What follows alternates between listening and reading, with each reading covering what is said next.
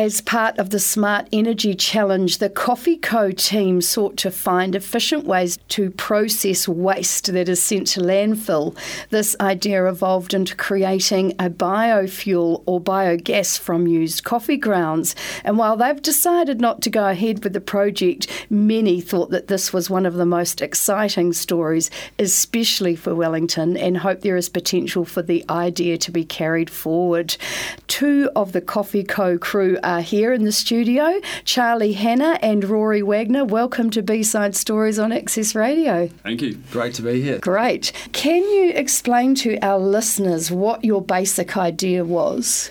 Well, it kind of started off with me uh, back in November 2014. You, Rory. Uh, yeah, I was the, the. I saw the vision Hard for to it. believe. yeah, exactly. Um, no, I had the um, idea back in November. I was barista with Zach at the time um, at a coffee shop up at uni. Right. And at the end of each day, we'd be throwing out a bucket of uh, used grinds from everyone's coffee. And it kind of struck me one day, well, what could we possibly do with this use? And so kind of started researching into that. And I actually started going down a kind of a bus- business path, path line where I wanted to get in touch with an innovator or acceleration Right. kind of service within Wellington, which we have quite a few. But the Smart Energy Challenge kind of popped up, hmm. and that's where I met Charlie. And so, Rory, just going back, what is your what is your own career background at this point? I'm a commerce student um, doing information systems management. Right. But I also work at a small um, startup on Lambton uh, called IT Solved, Nice. and uh, they're a cloud application um, integrator. But it's like a whole kettle of fish. It's a whole other. Yeah, I'll put my question marks down. So, Charlie, what about you? How did you become interested in the Smart Energy Challenge? I've been working in local government as a policy advisor uh, for the last few years, and that's given me exposure to a sort of a whole range of different different projects across economy and environment. I knew that the Smart Energy Challenge happened last year because I had a couple of friends who participated in it. Um, so I kept an eye, kept an eye on the web. Um, went along to the launch event of the challenge, um, where a lot of us sort of saw each other, and um, yeah, connected with with Rory and our other teammate Zach at a later point over a coffee just down below here at Milk Crate, actually. Here we go. Life's always about full circles, isn't it?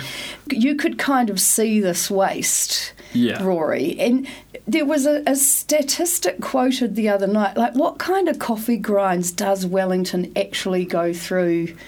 A, a- ah. what was it, a week or a, a day? Well, or? we didn't quite. I mean, it's, it would be kind of easy to do with a little calculator. I couldn't do it in my head, but from the 30 um, cafes that People's Coffee um, were distributing grinds to, Right. they were on average producing over a ton of grinds a week. So that's just 30 coffee shops. That's one one arm of the coffee industry in Wellington. It is nuts. So it's crazy. There's definitely precedence. Well, from that kind of you know calculation that we possibly could do something with them. One, okay, so let's just clarify about one tonne of coffee per week just from the cafes that people supply. Yeah, Correct. it's exciting. yeah. So it's not waste, really, is it? It's a resource. is- It's, Yeah. underutilized resource at the yeah, moment. yeah. So you managed to actually hook up with peoples. They were they were keen to to come on board. What what was in it for them as a business that it was something that they were interested in? I guess um, I guess people's um, uh, already are a, a sustainable coffee uh, producer and supplier, roaster and supplier, um, and they wanted they sort of saw um, maybe a benefit in linking up with us um, to to accentuate or or, or um, develop that that sustainable image. Um, for example, I think they get their grinds uh, in a fair trade manner from um, local producers in Africa and South America, and Right. um, yeah, so they saw um, the potential for the grinds to, to be used in some way as as complementing their sustainable They were- green image. They're already awesome story. Yes, yeah, yeah, yeah, yeah. because I'm not the kind of person that sits around thinking how we can make coffee into gas or fuel, is there? Can you explain the basic idea behind it, how that could work? How the coffee could be produced into a gas. Yes, Yeah. Well, the coffee I mean, grinds, there yeah. are a couple of. It doesn't just have to be a gas. Um, through the project, we explored uh, earlier on the possibility of producing a biodiesel, which Right. on the whole was actually a, a lot more exciting as a potential use in Wellington.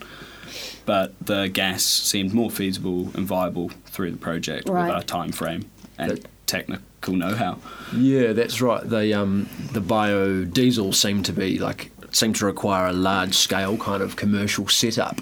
It's been done in London, but it's a guy that um, yeah has a, uh serious sort of factory or plant where he Right. converts the grinds into um, into a biofuel. So so we kind of narrowed down to the biogas um, after we learnt that and kind of basic research showed that a biogas could be produced in a backyard Right. kind of thing. Yeah, so through a digester, which was how we presented it the other night, if you did. Yeah. Um, yeah, so it is pretty simple. It can be done in a backyard. I think I mentioned that I reckon it might be more viable people actually implementing their own biodigesters in their backyard and piping it through to a gas hob. Right. Obviously, you'd need to um, have some kind of technical know-how or like know someone which has done it before. Right. But yeah, I think it's a really interesting idea. People could possibly utilise that, Yeah. that waste. And the funny thing is, don't you think that as soon as there was some kind of, um, I don't want to say a disaster, but something that forced immediate change, do you think ideas like these would po- possibly accelerate rather quickly? Oh, of course. I mean, Yeah. if we're you know, put in if a, we you needed know, that gas, really, definitely, yeah. you know, Exactly. yeah. If, Hmm. if um, boom, all the all the oil and petrol that comes from it ran out. we'd be in some strife. Yeah, definitely, yeah, um, yeah. Those with biodigesters would flourish. Yes. exactly. so, was it during this uh, process that you discovered that there was someone that was making biofuel in London? Because I find that pretty exciting. Yeah. This Yeah. was pr- this was actually where the idea kind of blossomed from, to put it. Um, so BioBean are a London company, and they essentially had this idea of using their um, grinds from around London to actually power London as a city. Wow. So this was really cool, and this is what kind of got me we, ticking. we could actually power Wellington through our coffee consumption. Possibly, but it needs the, needs the support. yeah, yeah, yeah, Okay. But there is a way. yes, Yep. Wow. and where there's a will. Yep. Yep. And some cash. Was that, hey, was that powering? Were they powering London like uh, they could power? Yeah, its lights and its and its So and its and its energy, or was it looking more at the transport of London, the bus network and stuff? So this company in London had kind of two facets to their business was c- well collecting um, the grinds from around London Yep. taking them to their large processing plant which they were creating biodiesel so it's a couple of chemical processes to do that and essentially at the end of it you get three byproducts you have biodiesel which Right. will be what would go into engines certified for biodiesel um, that's another story on the side and glycerin, which is a common pharmaceutical chem- Yes. uh, product used in, oh, well, lollies can be used in anything really. Um, and then there is the biomass, which is actually all the dried coffee grinds, Right. which now no longer have any oil in them, so they're just an organic material, which can then be put into pellets and they can be burnt with little to none um, because it's quite a clean burn. Right. Uh, combustion comes off, so yeah. So, as in a fuel for burning. Yeah, so Yeah. that could, in turn could power a turbine to create electricity, or it could be done for heating, and then of course the biodiesel would um, be sold to the London transport system, Yep. thus making all the biodiesel buses. So Wow. yeah, Yep. Okay. Yep. so he, yeah, Yeah. you really kind of nail down three different sectors. And, Yeah. well, one sector, but three different areas of And, one. and all we'd have to do is drink more coffee. yeah. Make it mandatory to have a coffee a day. Okay, so um, trying to contain my excitement, why was it that you, in the end, you decided you couldn't go through with the project? Well, like we said, do you want to carry on for this? We were looking at the biodiesel earlier, but So we went from biodiesel to biogas, and that required a, a biodigester, which required some technical know-how, and we were provided several contacts for that. Right. Um, but seemingly, um, building one or, or learning about how one, one worked would take quite a bit of time. And the Smart Energy Challenge was just six weeks in duration. Right, yep. Also, the Smart Energy Challenge was designed around the idea to um, to crowdfund Yes. um, and be match funded by Wellington City Council, which is a great opportunity. But I guess we didn't feel that we were we were had enough of a proposition to crowdfund, and I guess we as a team we wouldn't want to go out for money to go out to friends and family for money um, when yeah, we, we didn't quite feel that we were we had drilled down a collection system of coffee grinds from cafes, and, and neither had we had we um, firmed up the biodigestion process. yeah. yeah. So it needs it needs more time and it needs um, it needs more commitment from um, those that are willing to give give the time. Yeah.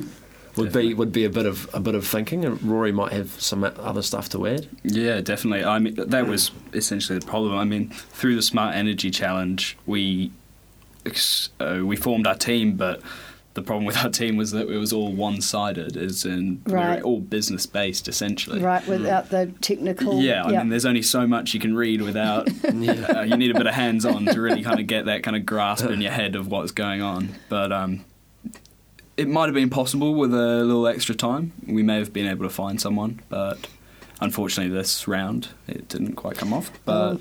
I wouldn't put an end to it though. No, me neither. That's why I wanted to talk to you today. I think it's um, you know, a great possibility. Rory, it takes a certain kind of person to want to go for something like this. Do you have a vision or a greater vision for Wellington or something that's driving you to pursue? Oh, there's so many different things. I yeah, I've thought about it a lot before. Wellington Right. could be a really cool city, uh, quite pivotal, I reckon. Um, but it just needs to have that kind of boost of um, support, which Mm. it, it definitely does have. But um, it's going to take a while, obviously. But I mean, I could see Wellington CBD being car free and bikes only pedestrian area in a, maybe 10, 20 years, which would be a dream come true. And then also, if we're running off coffee as well, so be it. That's even better as well. But yeah, no, there's so many possibilities, Wellington. There. I always say there are some things I wouldn't mind going to the grave for, but that vision sounds pretty good. What about you, Charlie? Yeah, I've I've got that um, the keen interest in sustainability, and um, yeah, Wellington seems like a great prototype city for, for these kind of ventures, and that it's small, so things can be done here and then scaled up to other places. My vision for Wellington would would include uh, a recycled coffee scheme, Great. um, among other things, and I think you know some of the other teams are on the way to uh, creating that utopia through through such such ideas as the electric bike tours Yes. and the um, and the electric car share scheme. Great. Well, um, when you guys sort that coffee grinds into biofuel or gas next time, these chairs are waiting for you. Thank you so much for coming in today, Charlie and Rory. Thank you so much for having us. Nice. Thanks, thanks very much, Laurie.